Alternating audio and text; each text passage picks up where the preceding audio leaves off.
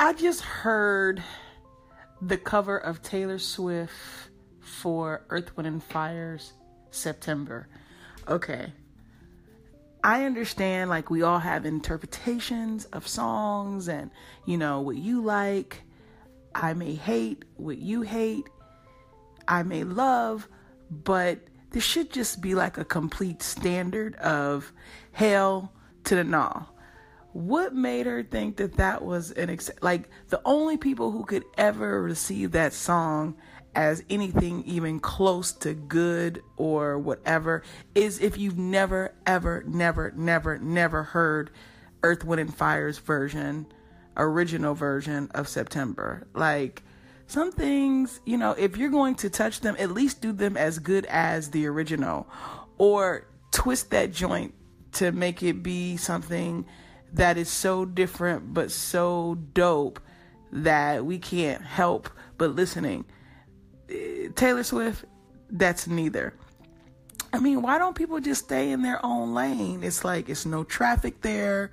They practically own it. I mean, Taylor Swift has her own channel Okay? She has like millions of fans. Earth, Wind, and Fire's September is not something that she ever needed to cover in her musical lifetime.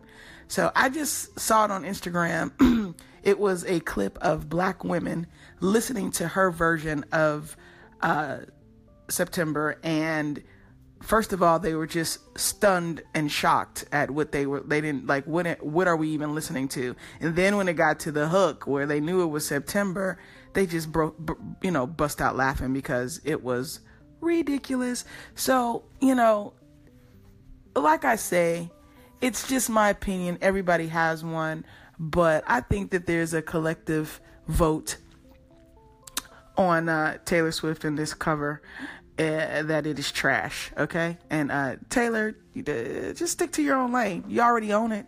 Um, you don't need to go. Uh, uh, you know, stay out of the lakes and rivers uh, that you're not used to. Okay.